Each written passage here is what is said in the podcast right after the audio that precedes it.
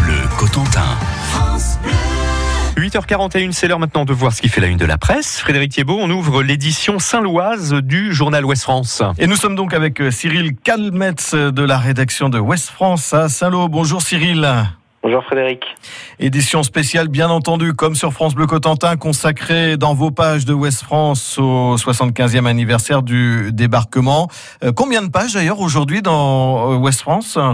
Ah bah, tout le monde a mis son pactage et on est à une dizaine de pages consacrées à l'événement, aussi bien en France, en région qu'en local. Euh, plusieurs journalistes sont sur place depuis plusieurs jours, mais aussi on raconte des histoires un peu inédites, euh, notamment dans les pages Saint-Lô, où euh, on a une, une, histoire cocasse autour d'un mariage qui s'est déroulé ce 6 juin 44 et la cérémonie a été un petit peu perturbée, comme vous pouvez l'imaginer, par les pluies de bombes qui sont survenues dans la journée. On découvre aussi ce que vous proposez, c'est une balade mémorielle euh, sur les lieux symboliques justement de Saint-Lô et de cette histoire du débarquement. Oui, des lieux symboliques, mais aussi un peu inédits, qui ont été euh, touchés par euh, par les bombes. Et il y a des petites histoires à raconter autour de ces de ces lieux au coin de la rue où on peut toucher un peu un un morceau d'histoire. À découvrir donc dans Ouest France aujourd'hui dans les pages Saint-Lô où l'on découvre aussi les premiers noms des rendez-vous Sonic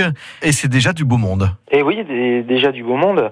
Donc le, festival de Saint-Lô aura lieu en novembre et déjà des, des, pointures annoncées comme euh, Catherine Ringer qui fera un, concert euh, spécialement dédié au standard du groupe mythique Lerita Mitsuko. Et puis euh, les organisateurs Saint-Lois annoncent aussi Isia, ça sera son troisième passage, la fille de Jacques Higelin qui sera à l'affiche avec Deluxe un groupe euh, de pop, euh, funk, euh, électro, qui lui aussi est un, un, vraiment un groupe à voir sur scène.